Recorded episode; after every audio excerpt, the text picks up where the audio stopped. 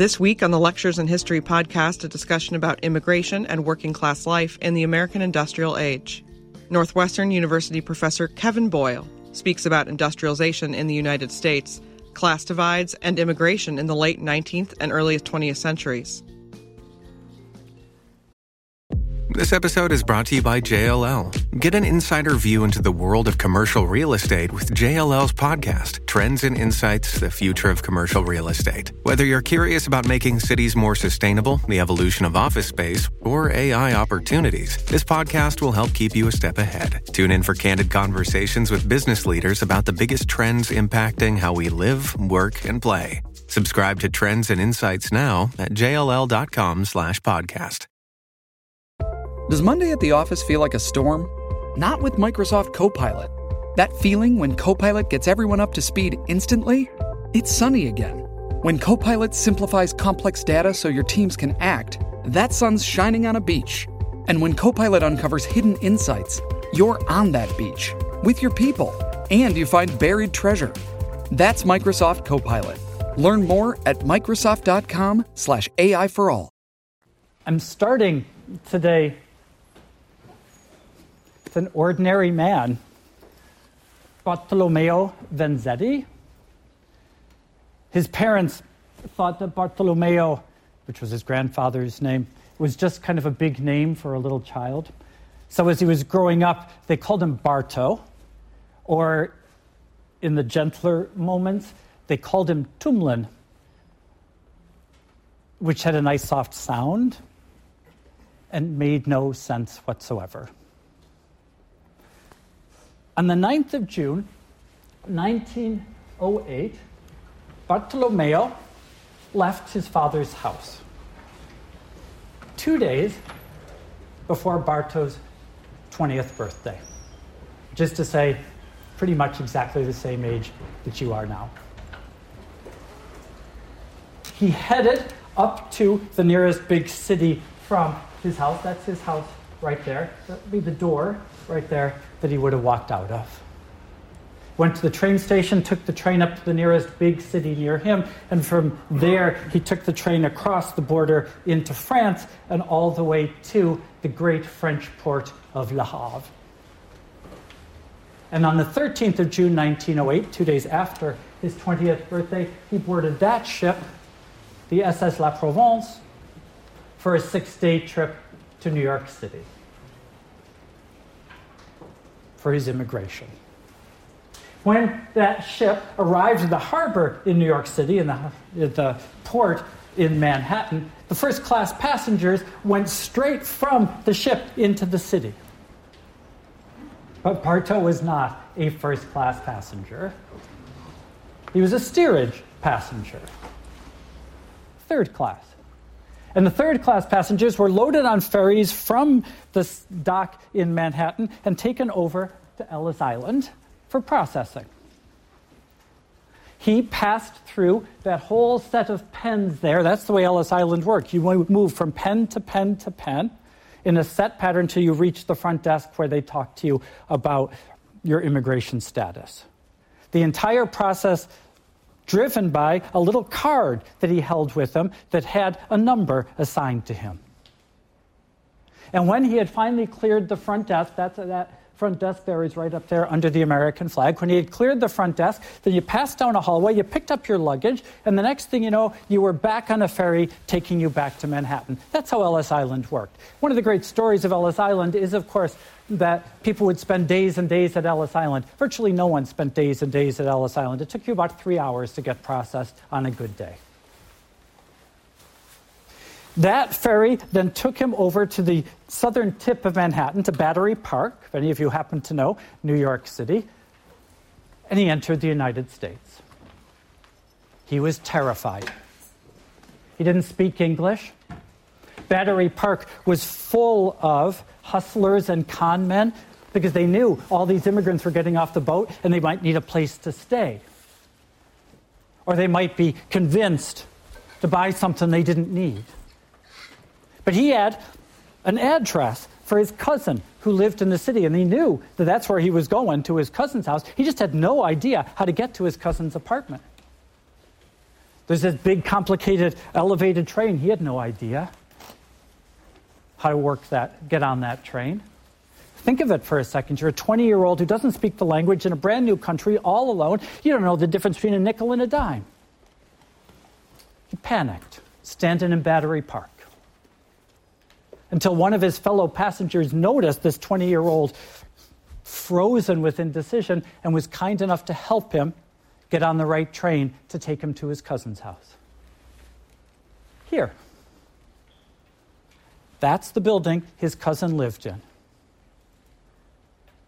in a section of New York I mentioned in class last time, a place called Hell's Kitchen. Barto Vanzetti's tiny little share of the slums. Last time, I was describing to you the construction of the American industrial system in the 19th century and the earliest days of the 20th century. What I was trying to say is that that system was constructed in two ways. It was constructed with economic forces, and that was most of the lecture. And then it was constructed as well by sets of ideas.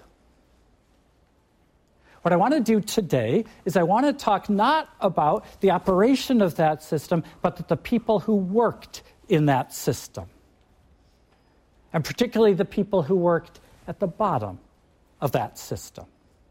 Now, I just want to remind you, I said this in class last time, that at the turn of the century, the majority of Americans were still farmers.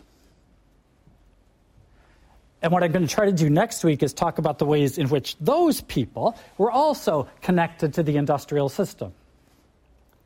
But today, what I want to talk about is the people at the center of that system, the people who work directly in that system, and who bore its burdens. That's not to say that everybody inside the industrial system of the late 19th century was burdened by it. If you happen to be at the very top of that system, if you happen to be the owner of a major industry or the owner of, I don't know, a major bank, you could do really well for yourself in the industrial system. This is JP Morgan's home in New York City. JP Morgan was the head of the most important financial institution in America, the Morgan Trust Company, the most important commercial bank or investment house, really, in the late 19th century. This is the library he built for himself right next door. Have any of you ever been to the Morgan Library? It's a museum now. Oh man, you got to go. It is the most extraordinarily opulent place. So he would, it's right next door, it's that building next door. So he could get out of the house here and walk over to work right next door in this extraordinary opulence because J.P. Morgan, as the financier, the leading financier of the industrial system, was a man of incomprehensible wealth. It's stacked full of not only those classic books that he's got on the shelf there, but with extraordinary levels of art. That's the wealth that the industrial system could generate for people at the very top. That's not to say that every owner of the industrial system was JP Morgan. JP Morgan was one of the richest men in the world. But somebody like the owners of the Triangle Shirtwaist Company, they weren't living in this, but they were living with a degree of comfort that the industrial system could provide if you happen to be at the upper end of the American class system. Of course, that's a pretty small number of people. Below that leadership, that business ownership class, there was an expanding, a rapidly expanding middle class. This huge army of white collar workers inside the industrial system, people who were, I don't know, accountants, clerks, salespeople, lawyers, or people who worked in industries that were connected to the industrial system in various ways. That to be a good example. I don't know. College professors. People who made good, really solid incomes.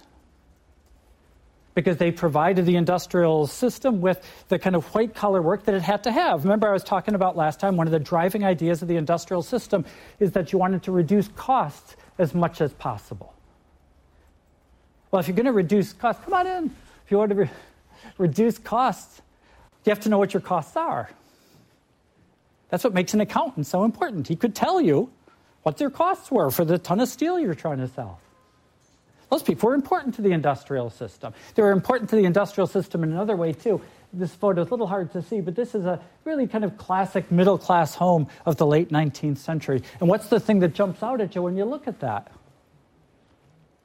The piano. Perfect. Could even expand it out even a little bit more. Stuff. This is the stuff, to use a technical economic term, this is the stuff that the industrial system produced a piano made in a factory that you could now buy with your middle class income, a nice rug, some nice furniture, pictures to hang on the wall. You earned enough that you could actually enjoy the bounties of that industrial system. That's one of the things that make the middle class so important in the United States. Not only do they provide important labor to the industrial system, work that needed to be done, they were the people who bought the stuff that a mass production economy produced. And mass production only works if there's a mass of people to buy the stuff. And the middle class did that. They also were able to afford, with the decent incomes they earned, luxuries that in previous generations would have been out of reach.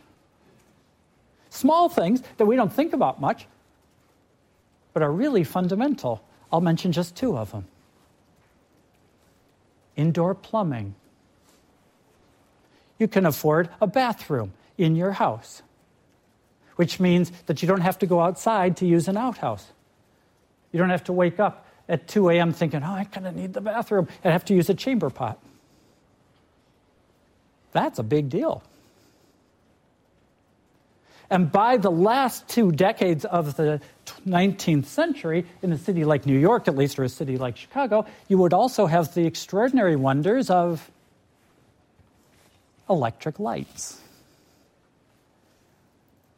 Anybody want to guess what was the first home in New York City to first home in New York City to have electric lights?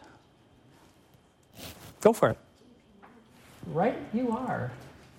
J.P. Morgan was the first home, his home was the first home to have electric lights in 1880 in New York City. But very quickly, the electrical grid was extended to middle class neighborhoods in New York City, so that by the turn of the century, if you were living in a middle class section of New York City or a middle class section of Chicago or, I don't know, Evanston, you had electric lights.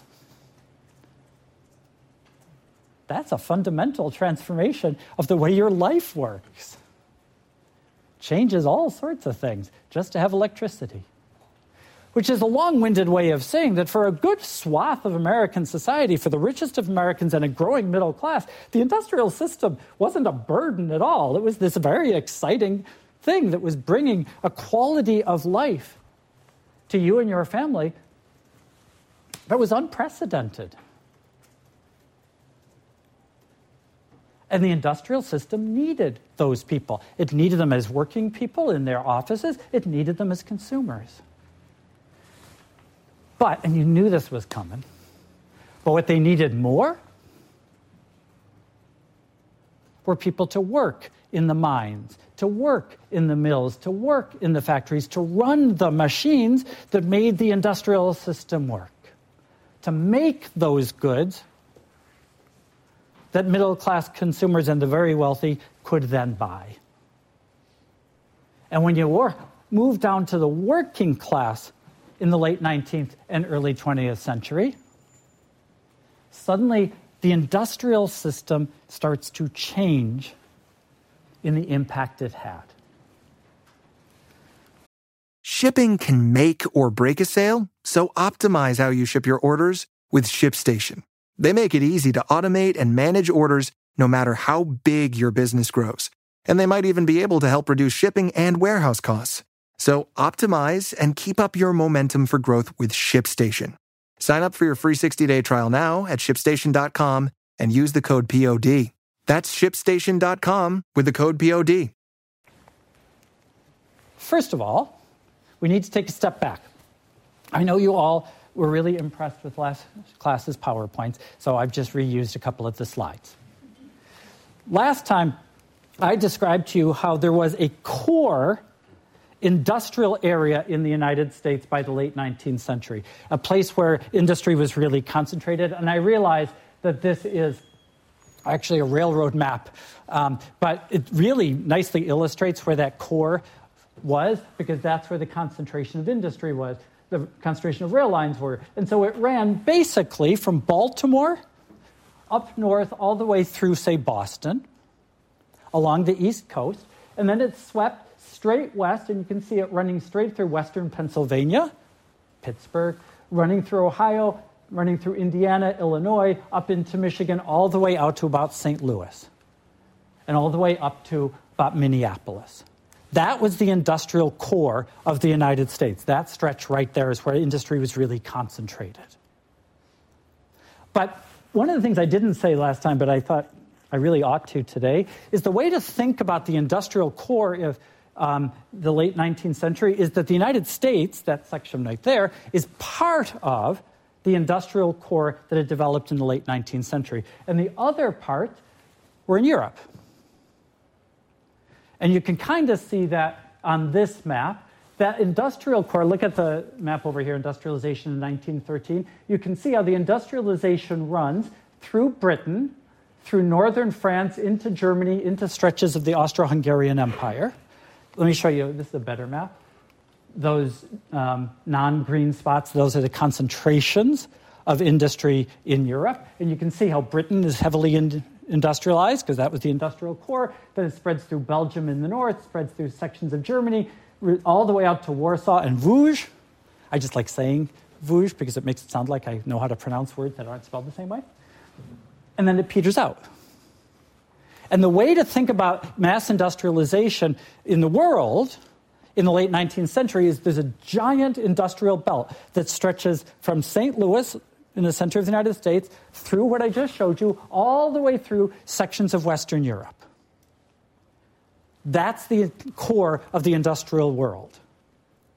And what happens is that industrial world solidifies and expanded in the late 19th century. What then happens is that it started to reach out into the periphery, into those areas of the United States, into those areas of Europe that weren't industrialized. So you start to get, for instance, railroad tracks running down into the south, railroad tracks starting to run into sections of the west. South in particular, the same way you get it over here. You get railroad lines that start to run down here into Italy, for instance, where it's not industrialized. And as that happens, what happens is that the traditional worlds of that big periphery all around the industrial core start to change. So you're a small time farmer in Italy. When the rail lines come in, all of a sudden you're competing against the big farms in the American plains that are flooding the market with grain. You can't compete. You are a shoemaker in some little town in Italy or in Greece or in Russia and all of a sudden that rail lines are bringing in all those mass produced shoes, you can't compete. So what started to happen is as that core industrialized, all the way through Western Europe, all the way through the United States, the areas around it, their economies started to decay. Because the ways that people lived in those areas weren't sustainable anymore. Everybody with me so far? Okay, half a hour, good enough. And so what happened was that if you lived on the periphery of the industrial system, you needed work. Because the traditional way you made a living on a small farm as a craftsman was disappearing on you. And what you do, what immigrants always do, what they do to this very day, is then you move to where the work is you move to the core from the periphery to the core. And that's what happened in the United States. People who lived on farms, say in Kansas or down in Mississippi, started to move to the center. That's why, in the course of the late 19th century, the percentage of people who lived on farms started to fall. Because it was hard to make a living on a small farm, you move up to the center. But the American industrial economy was expanding so fast, it was growing at such a pace that there weren't enough people inside the United States to meet the demand for workers in the industrial core. And so, increasingly, what Americans did is they also drew on immigrants from Europe's periphery.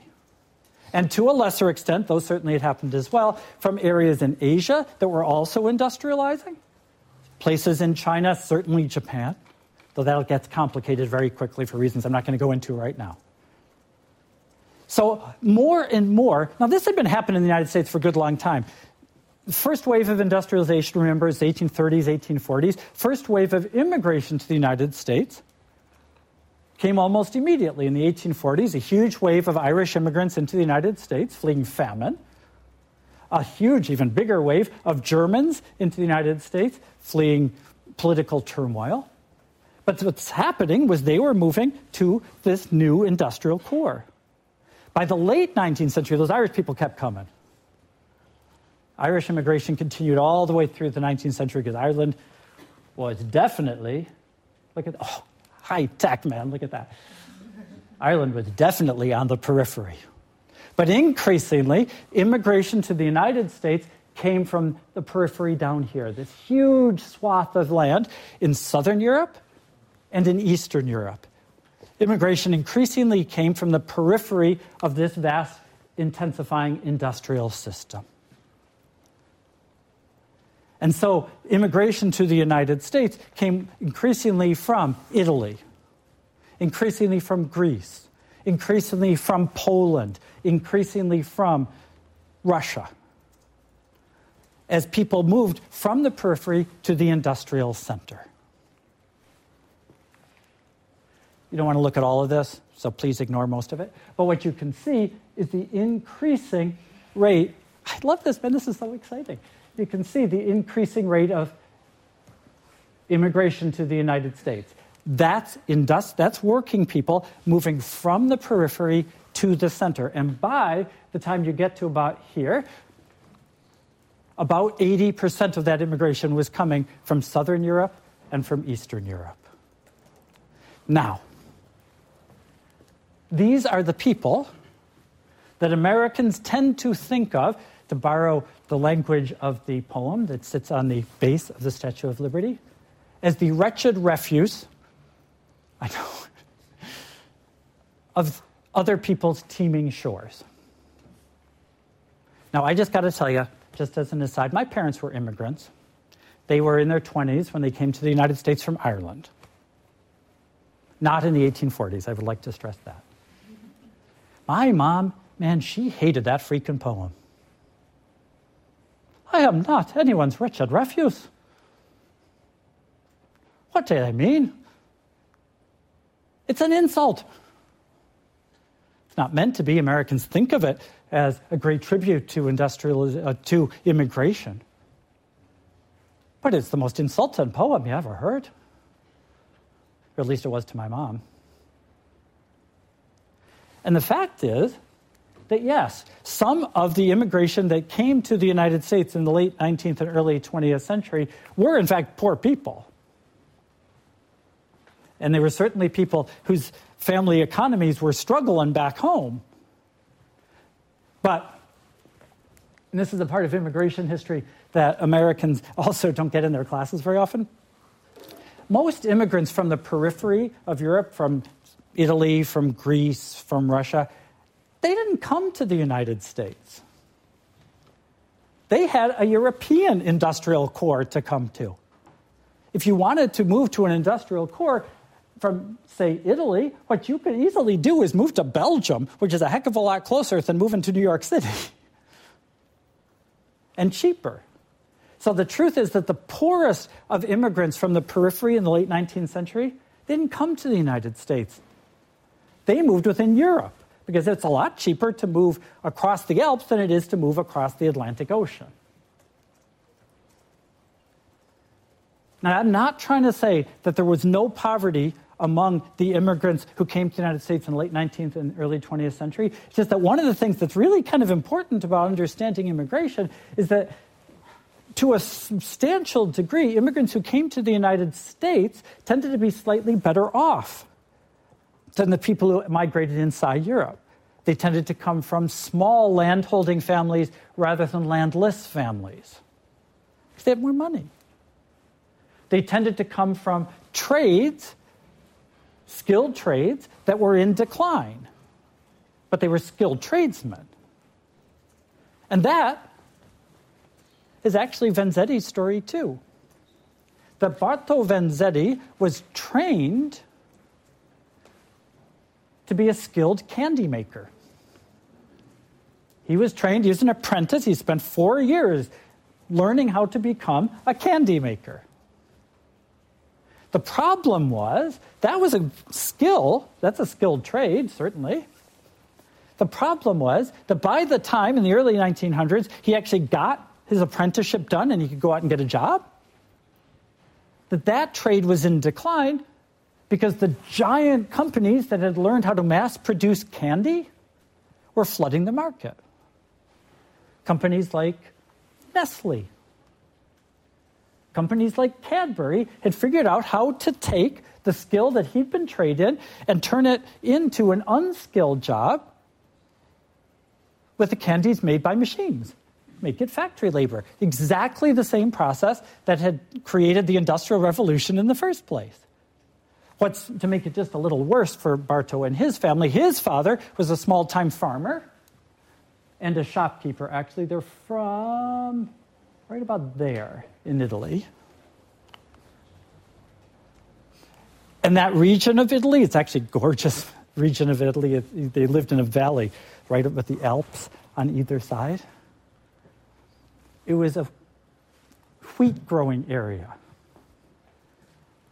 And in the 19th century, the great opening of wheat production on the Great Plains of the United States had started to flood the market.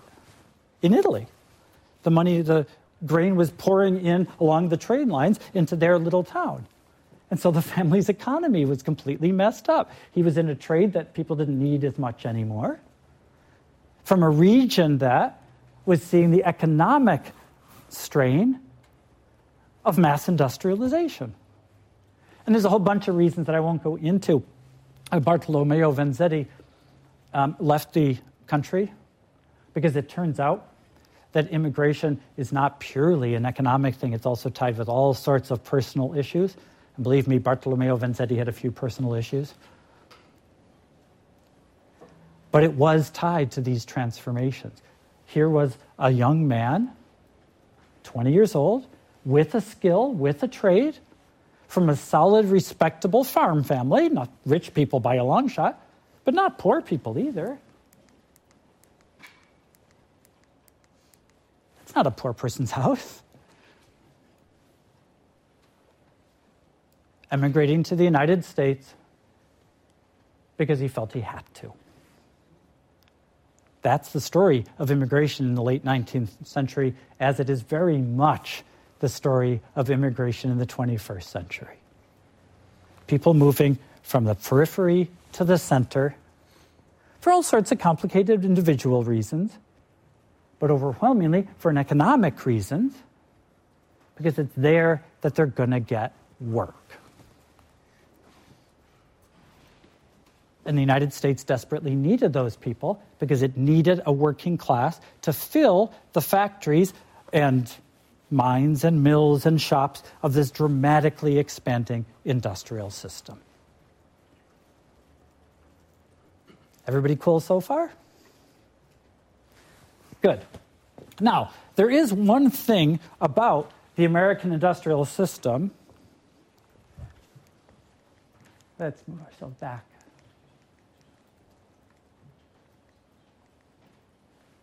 I just like this photo. I have no clue who these people are. I just like this photo because it is so amazingly respectable looking.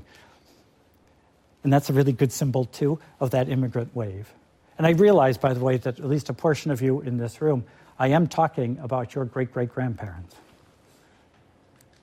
The thing is about the United States and the industrial system, wages actually were higher in the United States than they were in Europe.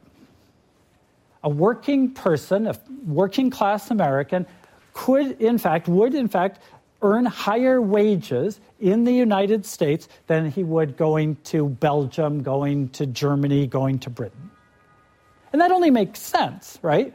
Because if the United States didn't pay higher wages, then all these people wouldn't come. If this was an economic decision, and it was, then the calculation was about that wage rate that you could come to the United States and you could make more money than you could staying in Europe. And a huge portion of the immigrants who came to the United States, they never planned on staying. That's one of the other key facts about American immigration. At least in this period, people came for a couple of years and went home. Half of all the Italians who came to the United States moved back home. 60% of the Greeks who came to the United States at the turn of the century, they went home. You work here for a few years, you hopefully save some money, and then you go back to where you actually wanted to live. And as that rates of passage got cheaper, people went back and forth all the time. People would go back, members of Bartolomeo's family, for instance, they would go back, work a few years, they'd go back, they would find a wife because you wanted to marry someone from your hometown or from the region, then you take your wife back and you move back to America and work for a few more years. It's in fact what his cousin was doing in that apartment I showed you. He had just gone back the year before to get married, and he and his wife were living in a tenement apartment. So the United States did pay better wages than most of the United States and most other industrial countries. Here's the tricky part. The problem was that work wasn't steady in the working class of the 19th and early 20th century that it was a really rare thing in the late 19th and early 20th century for a person in the working class, a factory worker, a construction worker, a miner, to actually get a full year's work. Most factories shut down for some period or another in the course of the year, often because what they had to do was they had to clear their inventories. You'd made enough steel so that you had your warehouse full of steel bars and you needed to reduce that number, so you shut down for a couple of weeks. And when you shut down for a couple of weeks, you didn't work. You didn't get paid. No one was paying you to not to get unemployment. There was no unemployment system. When you didn't work, you didn't get paid. And then the other problem that the United States economy had, and I guess you guys maybe will have some sense of this, it was really volatile that the United States would experience a period of really dramatic economic growth, and then it would plunge into recession. It would plunge into depression. The year before Bartolomeo came to the United States, we came in 1908. In 1907, there was a financial crisis on Wall Street. There was a panic on Wall Street. And when that happened, the American economy went plummeting into what we would call a depression. By the time that panic reached its peak in late 1907, early 1908. The unemployment rate in the United States was 20%.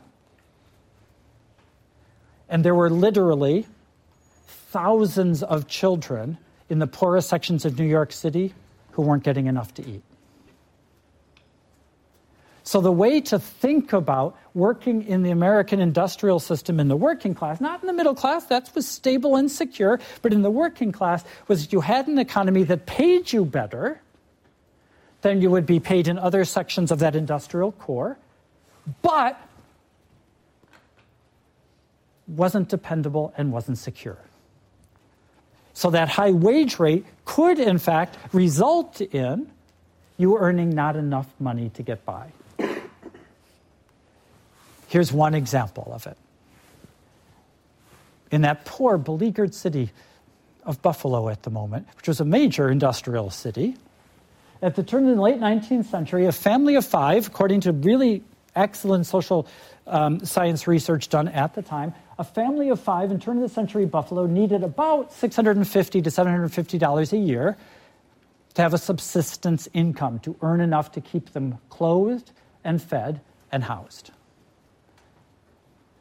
But a typical Italian born immigrant laborer in Buffalo at the turn of the century made between 350 and $600 a year. So if he even had a small family, and believe me, in an Italian family of that era, three children would be a small family. He alone, if he had a common labor job, in other words, he did construction work, shoveling snow, um, clearing debris from the streets, if he had a common labor job, he couldn't earn enough on an annual basis to feed and clothe and house his family. To make the problem greater, American industry was an incredibly dangerous place to work. And what made it dangerous was the very set of ideas that I was describing to you last time. That the industrial system worked on that premise, right? That the way to maximize profit was to produce as much as you could as fast as you could, drive down the per unit cost, and maximize your profit that way. And I tried to stress with you guys last time that's an idea, that is a concept. It is not an iron law of economics. You don't have to run your business that way. But once businessmen start to run the business that way, then it imposes on the rest of the industry the need to follow. And when that happened, of course, one way that you can cut down your costs, especially if wages can't be dramatically reduced, is to cut down on safety to say to your ordinary worker, we're going to push you as hard and fast as we possibly can because we have to produce as much as we possibly can. You know, the, the typical shift in a steel mill was at the late 19th century? It was a 12 hour shift in a steel mill. You worked six days a week, 12 hours a day, and on the seventh day, every other weekend, you'd work a double shift. So you would get one day off every other week, and on the opposite day, you worked a double shift, a 24 hour shift in a freaking steel mill. And when that happened, of course, accidents were going to happen. To work in a steel mill, at least in a good portion of the job, is to work with molten metal. And if you're trying to work as fast as you can and produce as fast as you can, and your employer wants to drive down his costs as fast as he can, this is what happens. People get maimed. People get killed. American industry was a charnel house. This, anybody? That's Triangle Shirtwaist Company. They occupied the upper floors. This is a modern picture. It was just for class. I was just saying, I was in New York, um, took a picture of the building. It's owned by NYU now, ironically enough. What happened, which you guys are reading about in the Triangle Shirtwaist Company, is the force of that intense need to cut your costs. That's what cost people their lives. The worst, most dangerous place to work in America was on the railroad system. Because if you're working with those giant cars, it is so easy to lose your hand with a coupling accident. And when that happens, you can't work anymore. And there's no one to protect you. Mines were also incredibly dangerous places to work because a gas explosion in a mine means that maybe 100 people would die at the same time. Steel mills were horrific places to work, but so were sweatshops. And so were places you don't think of at all. When Barto Vanzetti got to America, his cousin got him a job. Because, by the way, one of the oddities, too, of our political debate sometime around um, immigration, you'll hear this, maybe not quite as much these days, but a little bit, the horrors of chain migration. Migration is always chain migration. It is a very rare immigrant who would come to the United States without a friend or a family member. Because you don't want to try to work your way into a new country alone. So Barto came to be with his cousin.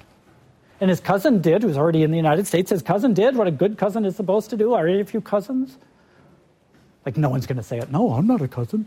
Of course, you're all cousins of somebody, most of you. This is your job. You have to get your cousin a job. And that's what Barto's cousin did. He got him a job as a dishwasher here at the Columbia Yacht Club of New York City, which was up on Riverside Drive, up near Columbia University. And he got a job as a dishwasher in that fancy club, serving the richest of people. Because I don't know about you, man, but I think rich people own yachts. But it was summer work. It only lasted as long as the sailing season was open, so it was seasonal work. And he worked there all through the summer of 1908. And then when the sailing season was over, the club shut down and he was out of work. But by then he'd made a few connections. And so he got a job here at Mouquin's restaurant. That was the screensaver you guys had to stare at all through class last time.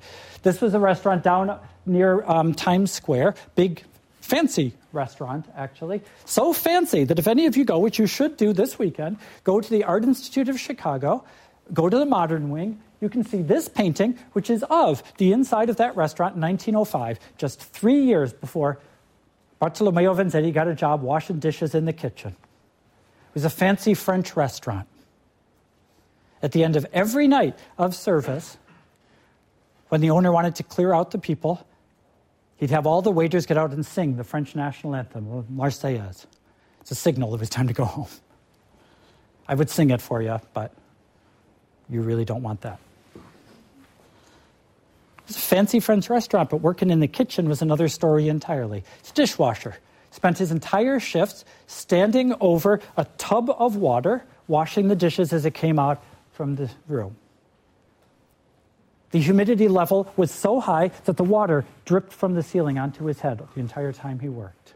And he says the entire time he worked there, the drains in the floor didn't work up, so the water, the sewage, backed up every night.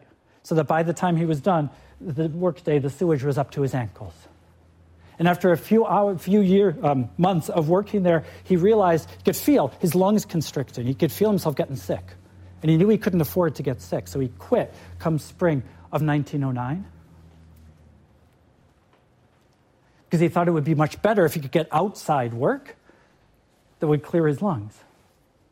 But he couldn't. Couldn't get work. And within a month, with no work at all, he was spiraling down to the very bottom of the industrial system. He was spiraling into homelessness. And that, of course, was the great fear of the industrial system for the working class in the United States. The great fear was that, yes, you could earn decent wages. If you were lucky, the work would sustain itself and you'd be okay. But one thing goes wrong a layoff, an injury, your lungs starting to fail you, and everything spirals. And so what you have to do is you have to think about how could you compensate, how could you give yourself the security the industrial system was not going to give you if you were in the working class. And one way to do that, of course, was to send your children out to work. Because if you can't earn enough to support your family, then you've got to have your children go get some work.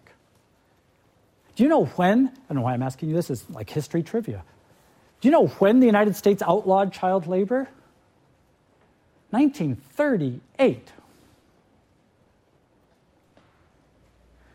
Ideally, you would have your wife go out to work, but a lot of the cultures that people were coming from, it was considered a terrible thing to have to have your wife work outside the home. So those young women who are killed in Triangle, they're not married yet.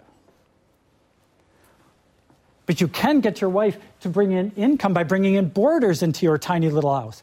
So you have a little apartment in New York City, you could get someone to pay rent to sleep on the bed over in the corner. And if you want to really push it, you could get two people to pay rent by having them sleep in different shifts in the same bed. While one's at work, one person gets the bed. When he comes home, the other one goes to work, he gets the bed.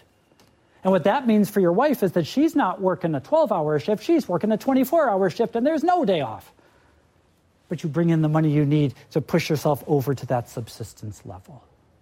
And you try to get the cheapest housing you can possibly get. So while sections in New York City, like JP Morgan's house, have electric lights, not the poor sections in New York City. There are huge sections in New York City that wouldn't be electrified until the early 20th century at the earliest. And there were huge sections of the United States that wouldn't be electrified until the 1930s. And you didn't have indoor plumbing. That's what that photo actually is. It's a nice photo, but those are the outhouses. They're posing in front of the outhouses out back. And what that meant was that by living in those sorts of conditions, often really close to the wealthiest sections, I said in class last time, Bartolomeo Vanzetti, that apartment he moved into, his cousin's apartment, that was like six blocks from JP Morgan's house. But when you lived on the other side of that class divide, what it meant was that you were running a lot of risks. This is the most dramatic one I can think of death rates from infective diseases in Pittsburgh's middle class neighborhoods in the late 19th century was 17.7 deaths per 1,000. The same city moving on the other side of the class divide to the middle to the working class section was 44.7 per 1,000. Because if you live in poverty, you live with the constant risk of infectious diseases. If you don't have a decent water supply, if you don't have a decent sanitation system, that's where you get cholera. If you don't have decent heating, that's where you get pneumonia in a Chicago winter. To live on the wrong side of the class divide in the United States literally meant risking death.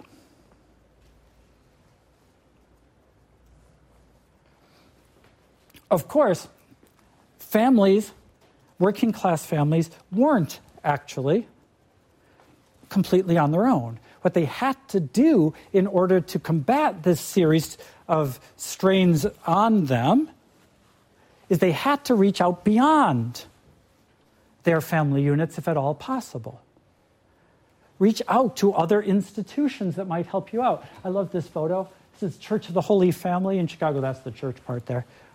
Any of you from, didn't any of you go to um, Ignatius High School? Did you go to Ignatius? That's it. Yeah. that's Ignatius High School right there down on Roosevelt Road, mm-hmm. and that's the church next door.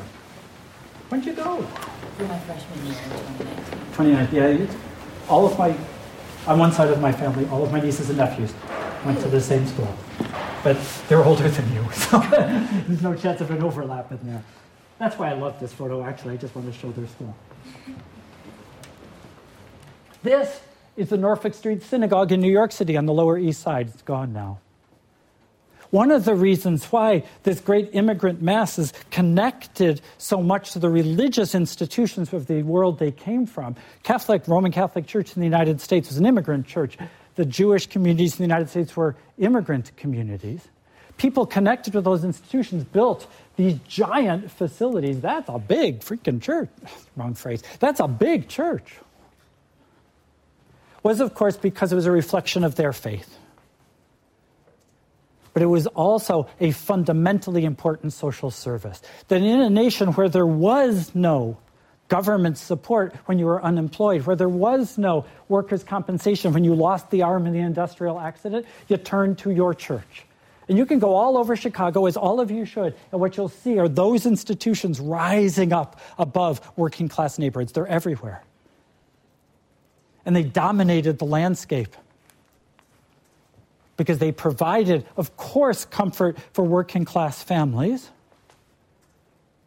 in the comfort of ceremonies and the comfort of rituals, but they also were a way that you had someone to fall back on when you lost your job. The St. Vincent de Paul Society, the United Jewish Charities. You would also do your best to join one of the, or a lot of people did, the ethnic organizations that were common in the United States, the Sons of Italy. The Polish Alliance is a giant building in central Chicago. You see it if you come down the freeway. The Polish Alliance. They're ethnic organizations where you got to go and do ethnic things, right? Eat food that was from home, get to meet people who are your fellow Italians, your fellow Russians, your fellow Jews, your fellow Catholics. But you know what those organizations also were? They were insurance companies. That what you could do is go to the Sons of Italy or the Polish Alliance and you could buy an insurance policy. And insurance policies were a mania among the working class in the United States. You always had an insurance policy. Here's today's last trivia question What was the most popular form of insurance that working class families in the United States, immigrant families in the United States, would buy? Excellent guess. Wrong, but an excellent guess. The exact opposite. Death. Funeral. Because there is nothing more humiliating than to lose a member of your family and not be able to afford the funeral. And then there were people, working people, who pushed for other forms of solidarity. And one of the reasons that I've asked you guys to read the Triangle book is because it deals with the enormous burden of industrialization for working people and the tragedy of that system for ordinary people, but also because it deals with unionization. That in the late 19th century, and we'll go into more detail on this, but in the late 19th century, the United States was roiled by class conflict as working people tried to join together in order to build unions that could give them a greater deal of security in a world that was so profoundly insecure. Because in the end, that was the essence of unionization, that you were going to find a way to get your circumstances to be a bit better by joining together with other workers. And that's one of the key stories that runs through the Triangle Book some working class Americans went further into political organizations to imagine a different world entirely. Radical political organizations. And the most common of those was the Socialist Party in the United States. Now, I'm not trying to overstate it. Socialist Party in the United States was never on the equal with the mainstream parties, the Democratic Party, the Republican Party, but it also wasn't small. At its peak, and its peak came in 1912. The socialist candidate for the United States, the presidency of the United States, a working man himself, a man who worked, got his training on the railroad, a man by the name of Eugene Victor Debs, received a million votes in the United States. Because people saw in the Socialist Party, working people saw in the Socialist Party the possibility not simply of making their lives more secure, but actually remaking the system so that it was more secure for working people. And a handful, and it was a handful, believe me, of working people went one step further, which is to bring us back to Bartol Vanzetti. In that spiral downward I described to you in 1909, a year into his time in the United States, he did, in fact, become homeless for a while. He left New York City, hated New York City, to be honest with you, and he went off to the New England countryside and he became what was called a tramp, which is to say, he wandered the back roads of New England asking farmers if they needed work, sleeping in barns. And then he finally landed a job in a town in central Connecticut, Middletown, Connecticut, in case any of you are from Connecticut, in a stone quarry doing the most basic work a human being can do breaking apart rocks in a stone quarry at the very bottom of the industrial system. And I'm pretty sure that it was there in that stone quarry that he first encountered, well, that's the wrong way of putting it, that he encountered again a political philosophy known as anarchism.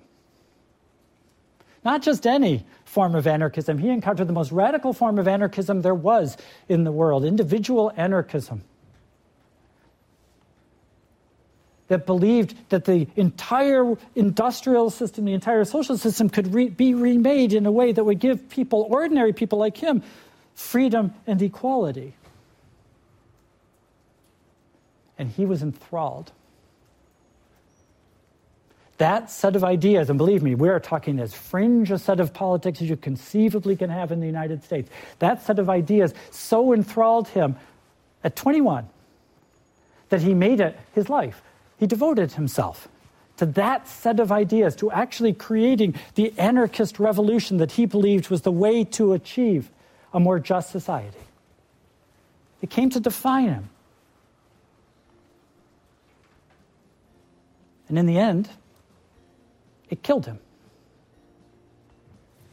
But that's the story for another day. Have a good weekend. I will see you all on Monday.